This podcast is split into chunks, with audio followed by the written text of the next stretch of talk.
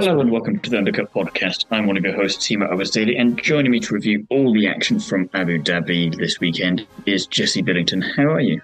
I'm not doing too bad. Busy little Monday. We've just finished recording our sort of F1 review from Abu Dhabi, so uh, we're sort of in the right headspace to dive into some F2 action, and some good F2 action it was.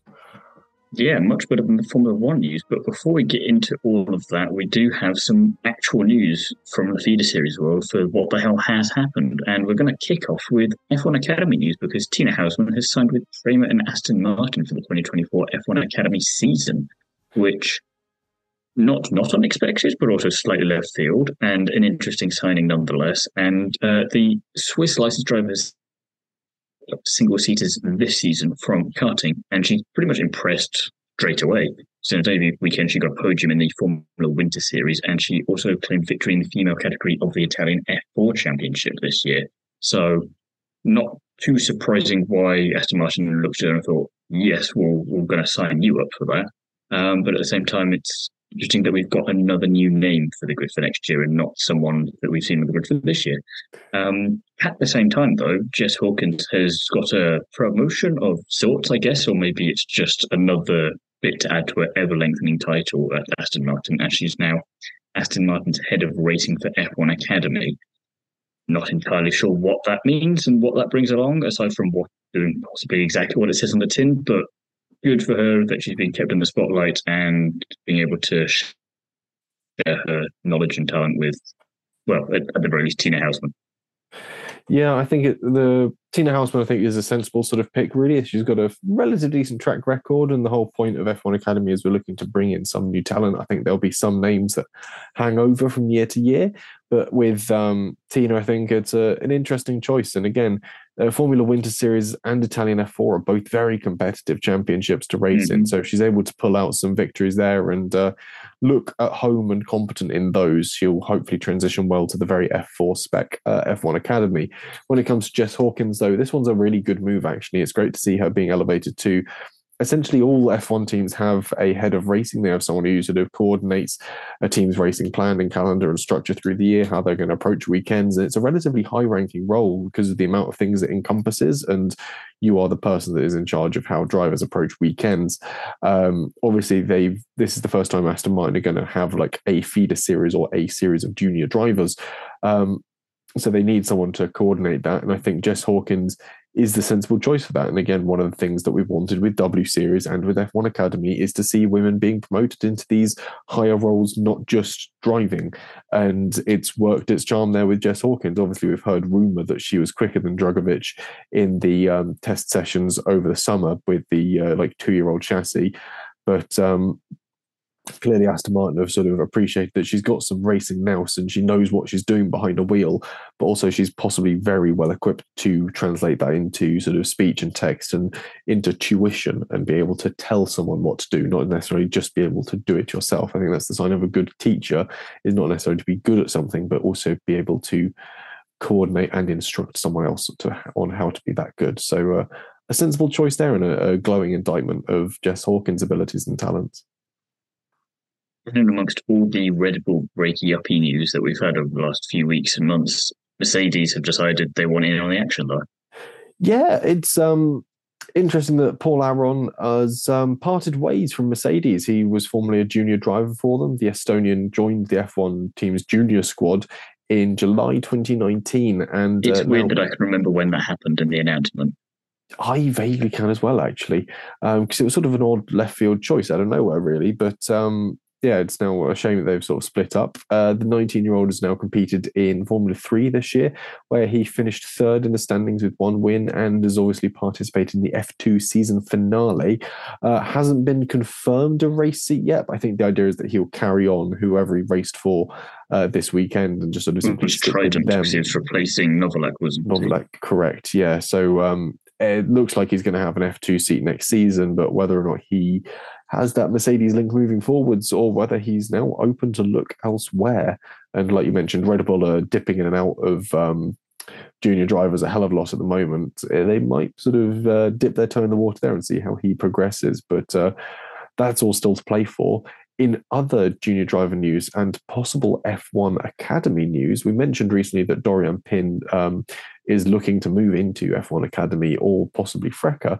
Um, but we obviously, we sort of questioned at the time her lack of single seater experience. Clearly, someone was listening. She or, took that personally.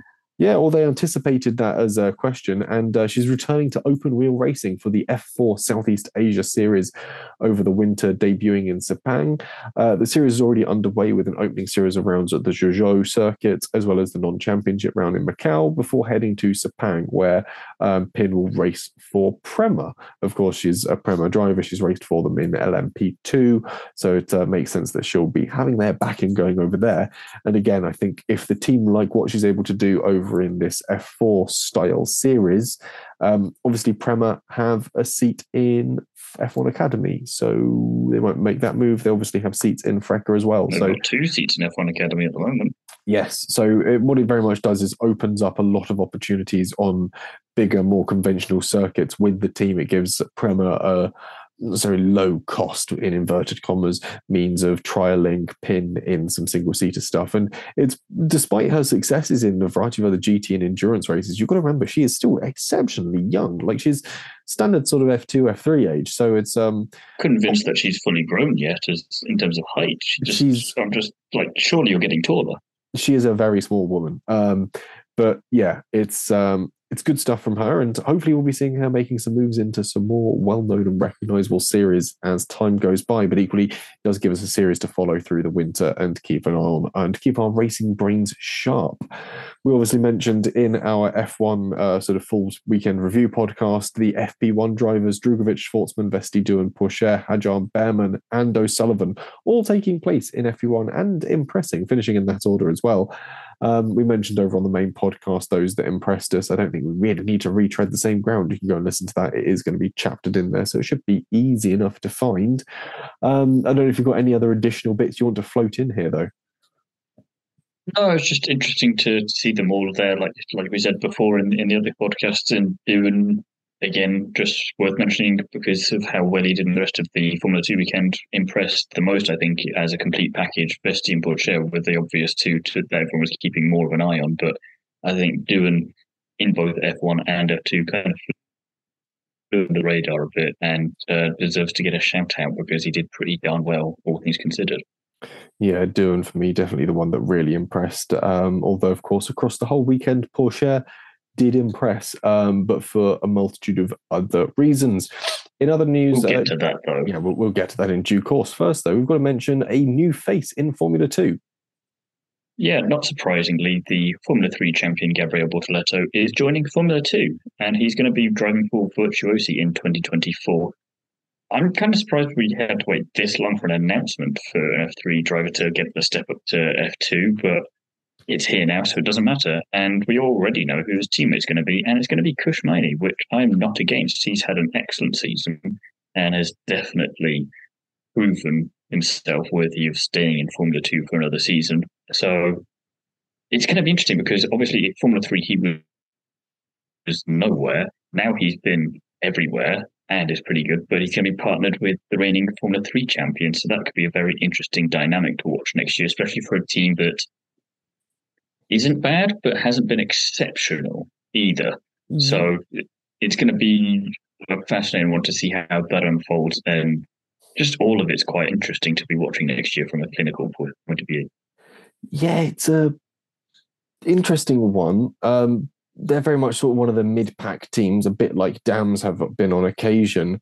Um, but it also means that Jack Doohan and Amaury Cordeel have been booted from their seats. They don't have seats next year. In fact, we've only got um, Zach O'Sullivan, we know, ART Grand Prix. Andrea I wouldn't be surprised if Doohan doesn't come back to Formula 2 and he goes to maybe Super Formula or somewhere else entirely for, for next year. Potentially does what Piastri did this last year and wait on the sidelines, hoping that Ocon and Gasly explode at each other and then he can claim one of their seats.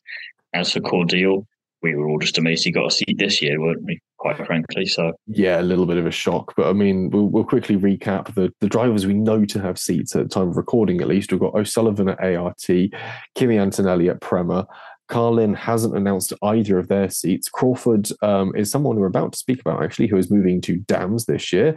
Um, Gabriele Bortoleto and Kush Maini, we've just mentioned at Invicta Virtuosi Racing. Hauger and Colapinto at MP Motorsports. Van Amersfoort is currently open. Hitech is currently open. Campos is currently open. Trident is currently open. The zero point scoring PHM Racing uh, have got Joshua Dürksen, and this is a name who's flown I'm completely under the radar. This up because this annoys me so much. Why? because he's essentially coming from obscurity and it's just essentially PHM going, yes, we like money, please.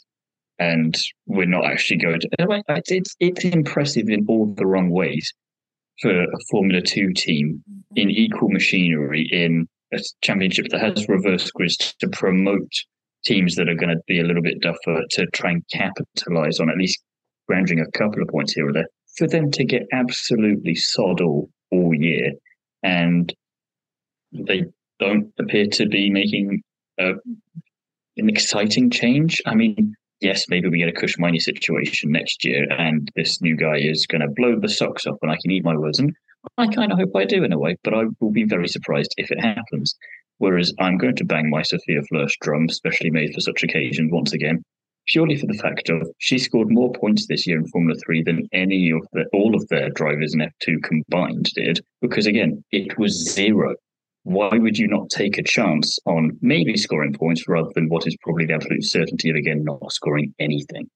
It just seems mad, and they've got such a good opportunity there for sponsorship, for marketing, for being the first F2 team to do it for a full season in at the very least ages because I can't remember if Tatiana had a full season in there when she was there. Because I know she came back and had one or two rounds, but I don't know if when she was in there before if she got a full season or not. Probably Couldn't not. say off the top of my head, but yeah. Um, but again, it's it's there's so much potential for that team, and they have literally nothing to lose because they have nothing. And you just think, and again, it was I think 43 points was the next um, thing up on the on the championship. Yeah, 43 yeah, points. Trident. 43 So it's like, Trident. it's not even a small gap. That Mhm. you just do something different. I don't. Ah, it annoys me to high hell. Yeah, I mean, the best result they had was Roy Nissany scoring two ninth places, but unfortunately, they were both in sprint races. So there was, uh, It's, it's so typically Roy. But hey, ah, yeah, hey, I'm in the top. Oh, it's a sprint race. It's, yeah, oh, it just, it feels like they're just hosing opportunity to actually have good drivers in there down the drain. And I can appreciate why you're annoyed about it. And it does grind my gears a little bit. Um, the only heck, person. get Jamie Chadwick in there.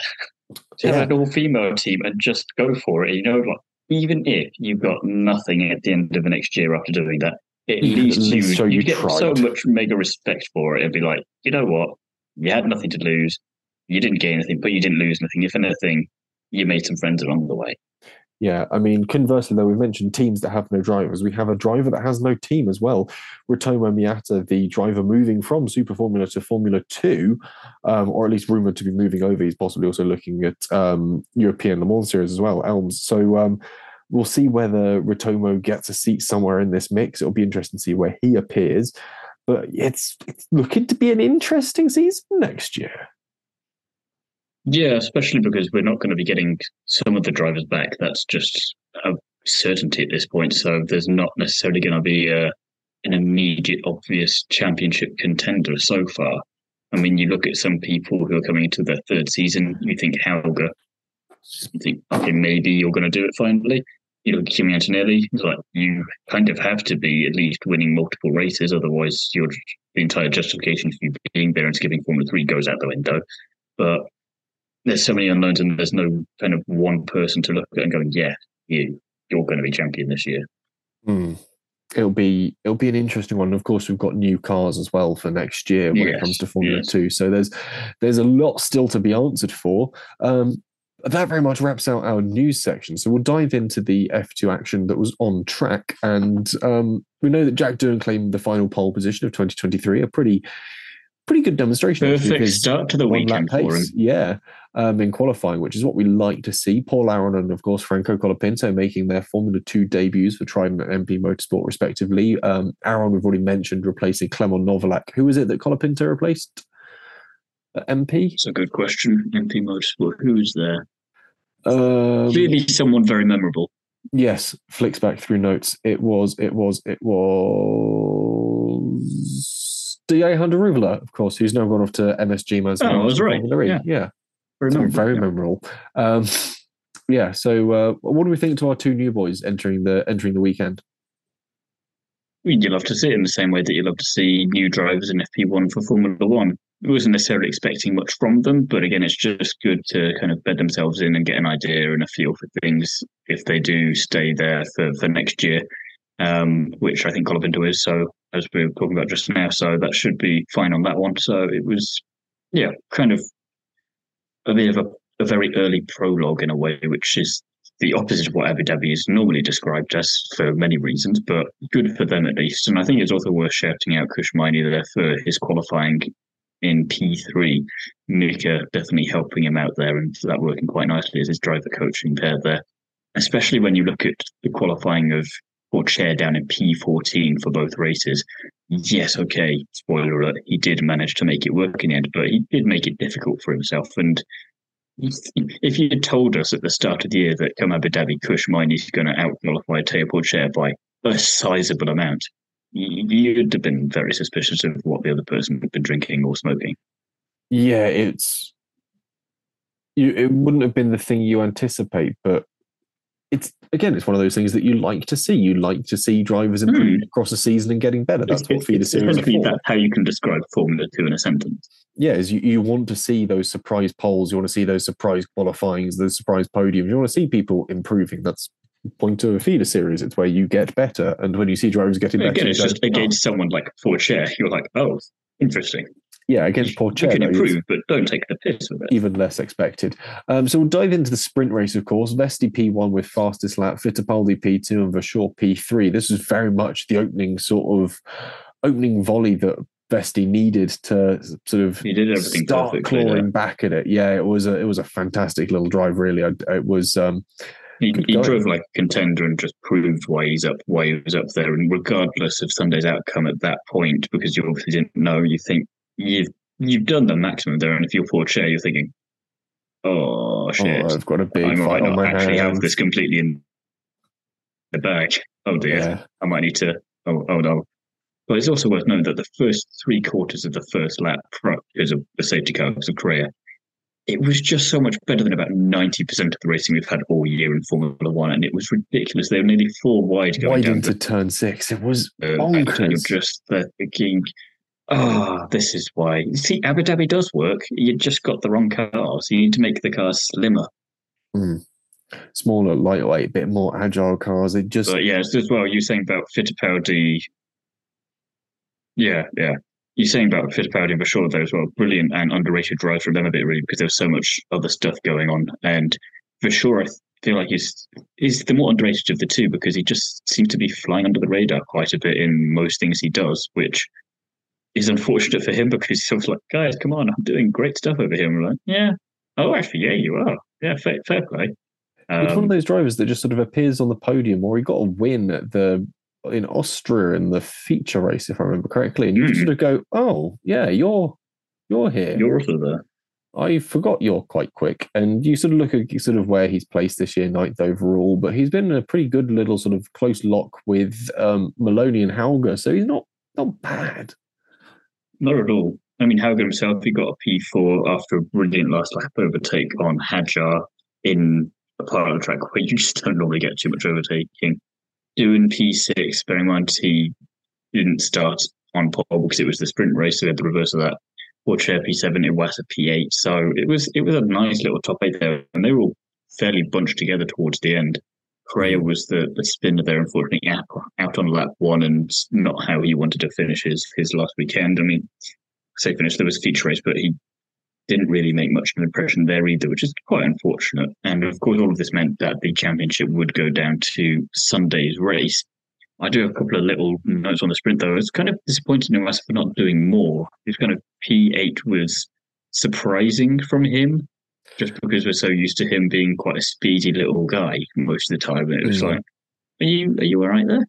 Um, I think he might have had the wind knocked out of his sock a bit because he needed to get that pole position point and to stay in with a shot yeah. of getting the championship. And I think that he might have just sort of been kicked a little bit emotionally for not getting that and possibly sort of not putting it all on the line earlier on in qualifying. So I think it's, I don't want to chastise him too much for underperforming. The, the, the only thing I'll chastise him for there is the fact that it was an outside shot at the very best. And also, yeah, okay, so you're not going to be in championship contention, but don't focus on that for the rest of the weekend. Just go out there and drive and enjoy it and just focus on doing the best you can. And it didn't feel like that came across.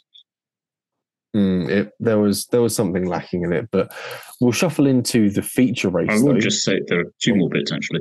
Um, I did want to note that the Leclerc curse does continue because he couldn't get off the grid and then broke safety car protocol to rejoin and subsequently got a 10 second penalty, which he was already down the bottom of the grid anyway, so it didn't make too much of a difference, but it was just Leclerc's. Let's strike uh, again.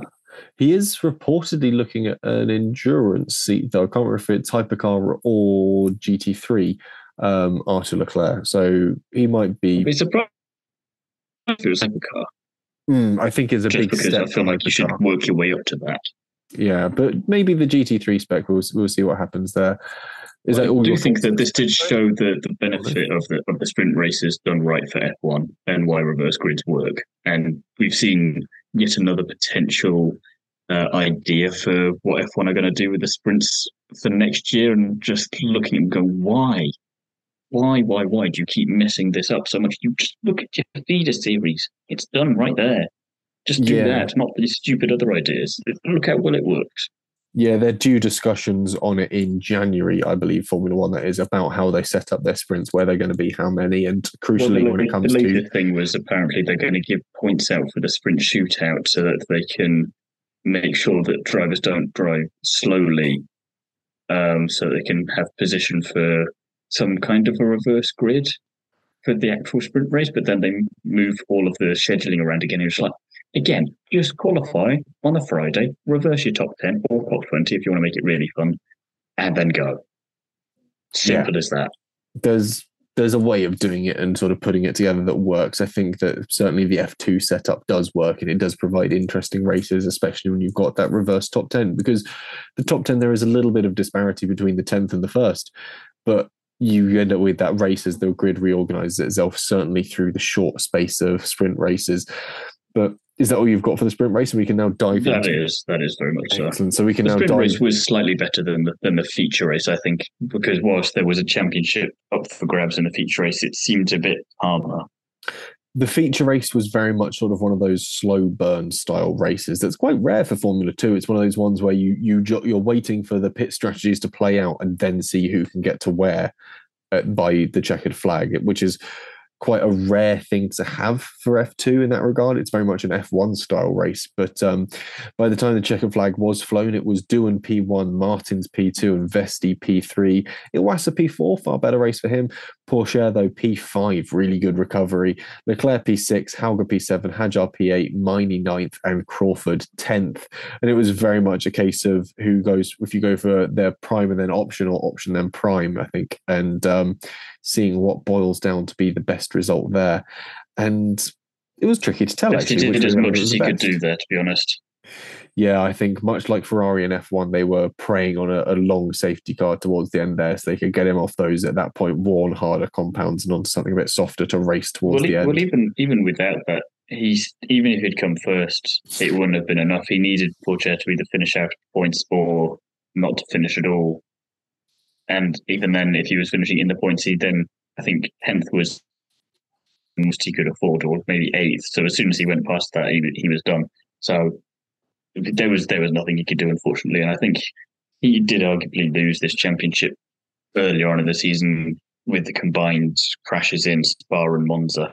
Um, but again, just shows that Pourchaire couldn't really rest on his laurels and did have to work for it a bit harder than maybe he thought he was going to have to uh, because of Vesti showing that, okay, yeah, these mistakes have happened and this bad luck has happened, but don't count me out just yet. Yeah, I think Pourchaire won the season on more of a balance of just consistency. He's not had well, especially when you think about it, he's wins. won one race yeah, all year, and that was in Bahrain. One, two, three, four, five, six wins for Vesti. And yeah, he's lost to a chap with one win. It's just been that consistency of lots of second places, third places, just it's, it's a really points. curious advert for Formula Two there. Like, come to Formula Two where you can win a championship with one race versus your nearest driver with six. Wait, what? Yeah, I'm not entirely certain how that one boiled down, but it is the the interesting magic of Formula Two and the way that it lines up. But yeah, it was. I think it was Théo Pourchaire certainly I don't think Théo Pourchaire won this season. I think Fred Vesti lost it. Yeah, yeah. And yeah, I'd definitely say Spa and Monza would be the two where he sort of lost it a bit more. Maybe Silverstone as well with that retirement. I think it's unfair to include Zandvoort where both his rear wheels fell off. That seems a little beyond his control. Um, but yeah, there's not a button on the steering wheel that does that for you. No, there is the the um, sort of. And if there is, they need to take that off. Pop button. Um, but yeah, it's it was it was it was an all right feature race. I think but at the end of the day, I think everyone, all the only thing everyone talks about from that feature race is going to be the championship winner, Théo Pourchaire. And of course, uh, we've got to mention the rather clumsy move by Maloney on the final lap against Fred Vesti. I don't think he was ever going to beat him in that fight. It was an interesting one, the two sort of coming round that reprofile turn nine out of the banking and it didn't actually make contact. It was just very no. close to each other and just both kind of losing it themselves. And Vesti taking avoiding action, flying off the curbs, and Malone just spinning around a bit. And I get it's the last lap of the last race of the season, and you want to make sure you leave it all out there. But at the same time, you weren't gonna you were going to win that under under any circumstances. And I think he will be quite glad that everyone's talking about Pourchaire. And maybe he's not going to be so happy with us for talking about it here because it's like, no, I haven't forgotten about you, saying that was a bit silly. Don't do that again next year yeah, we're we're still going to mention our boy from Barbados, even if it was for a bit of a, a balls to the wall move. And yeah, when you've got that tire offset, I think at that point you, you as great as it is to see people fighting for it occasionally, um, that's one to just let go. Yeah, time and a place for that one. Um, Colapinto, Bearman, and Verschoor, and Mason for that matter, actually DNF'd. Um, variety of different reasons. Bearman was an interesting retirement. He sort of limped into the pits and then it died on pit entry. And it was um, quite the sketchy thing were mm. trying to get it into neutral. It was locked into gear. They couldn't tow it out the way. They had to get a recovery crane to do it. There was pit entry closed for a while. That's. Chicken potentially hampered Vesti, slightly yeah. because they would have maybe preferred to bring him in a bit sooner. Like, of all the cars and all the drivers to cause this, it's like, why did it have to be his teammate? Yeah, it's just oh, not the not the way you'd have liked it to pan out, but I think that's that's the way the cookie crumbles, and off with F two, it seems unfairer than most because of those very small gaps between drivers throughout the championship. It is that it feels harder to lose a rate a championship by three points than it does to lose by forty. Yeah, yeah, but uh, that is the way that particular cookie crumbled in that instance, and does move us nicely into drivers that stood out. And I do have two on my list. Do you have anyone different aside from the obvious? Um, for me, from Abu Dhabi, it's for me, it's got to be Doohan. He looked in control throughout it. I know that he wasn't up against the pressure of a championship or even really at that point fighting for position against anyone. That was the benefit for him, though yeah, he had he had nothing on his shoulders and actually came away from it for the better. It meant that he jumped Iwasa in the standings, a man who up until the start of the weekend had been in the running for the championship. He didn't really realise that he could be jumped in the standings because we all kind of assumed that we'd just been complacent ourselves and not done any maths on it. Yeah. But, well, if Wes has got P3, that's that sorted. It's kind of like looking at Lewis in F1 and going, well, he's definitely got P3. That's fine. And then suddenly Alonso was ahead of him. Yeah. Wait, what?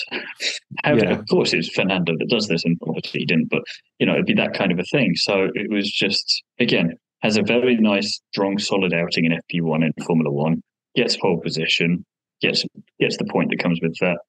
Does all right in a sprint race, gets some more points. Then just leads pretty much a lights to flag in the feature race and get, manages to banish memories from yesteryears in Abu Dhabi where his tire came off in the pit and caused all of that debacle. Mm. Um, and then can just drive off into the sunset and be like, right, regardless of what I do next year, I've ended that pretty damn perfectly as I can, and I've snatched myself P3 in the driver standings on top of it against a guy that was potentially up for an AlphaTauri seat for next year. Yeah, it was um, very much the ending that I think Doohan wanted to a season, and uh, quite the surprise sort of um, capitulation to it all, and I'm happy with that. I'm happy with him for that. So, who was your your other driver that stood out? I so you've got a Doohan on your list as well. Just had to be Vesti, just because he tried. He really, really tried, and again, it shows that when a weekend can go right for him in terms of there's no bad luck and there's no penalties, no nothing, no nonsense going on. He is. That's why he's a contender, as as we mentioned before, and he deserved to have a shout at the championship. And in the end, it was only 11 points that separated them. So that's not too bad. And looking at what that gap was at the start of the weekend and how long that gap had been there because the massive gap between the penultimate and final rounds of the season, for it to only be that much, you kind of got to respect it.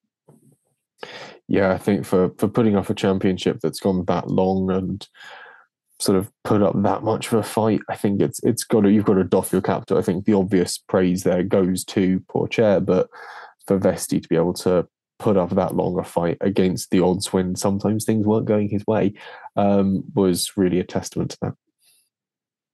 Does mean though that Pourchaire did indeed win the championship, and it's going to be interesting to see what he does next year because probably not going to be Formula One as is tradition now for anyone who wins Formula Two. Vesti obviously in second, 192 points, and then Doohan sneaking into P3 with 168 points. I don't think we're going to. Well, we're definitely going to see the top two in F2 next year. I don't think we're going to see Doohan there next year, and if we do, I'll be very interested to see who he's with.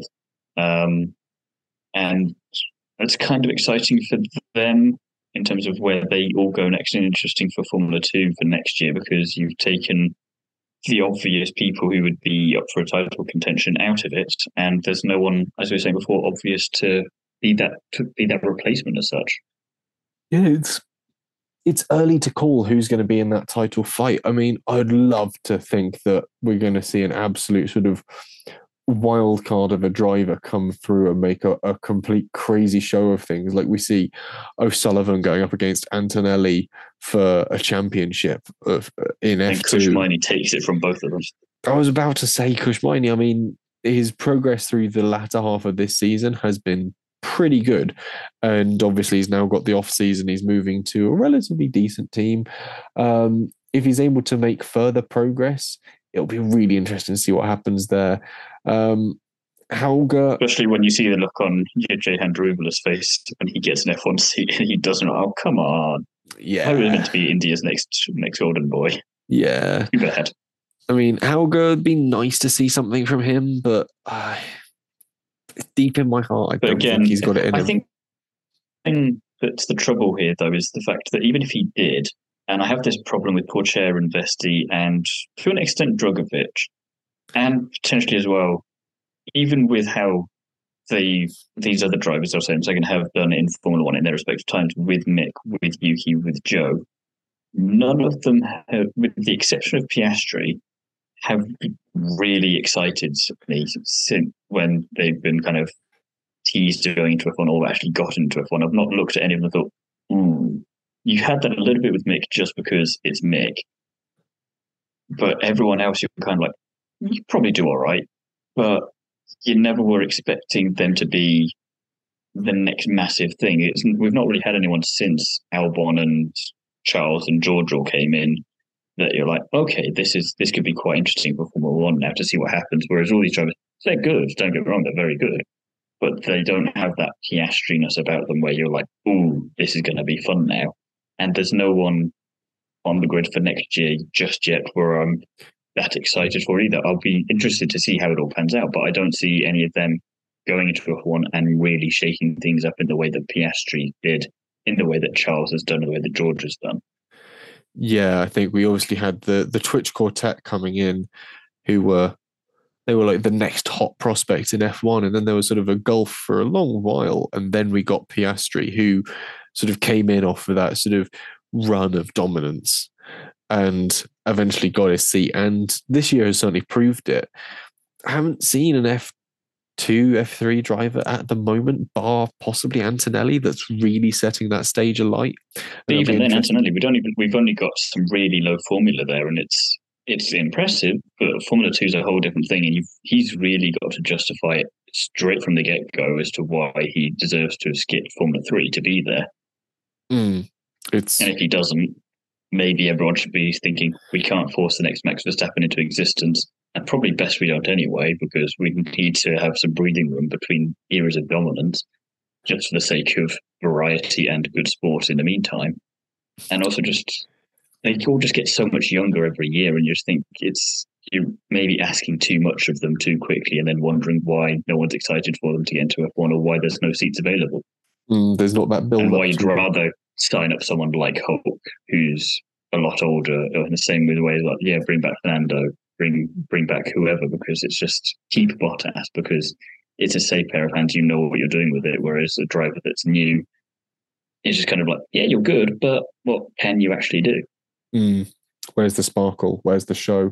Um, we'll see how it pans out. Obviously, we've got 2024 to look forward to now. But um, the last thing we need to wrap up, of course, was the constructors, where there was actually a bit of a battle going on all the way through the field for this one. Really, there was um, like two, three Except 11th. battling, um, apart from 11th, which was very solidly in the hands of PHM uh, Racing.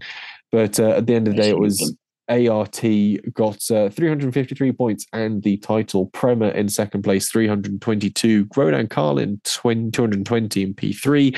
Dams, 214 for P4. Virtuosi, 176 points in P5. MP Motorsport, 172 points, P6. VAR in uh, 121. Van Sport Racing. Uh, Hitech, 112 in P8. Campos in P9 with 99, which quite a nice little bit of symmetry there.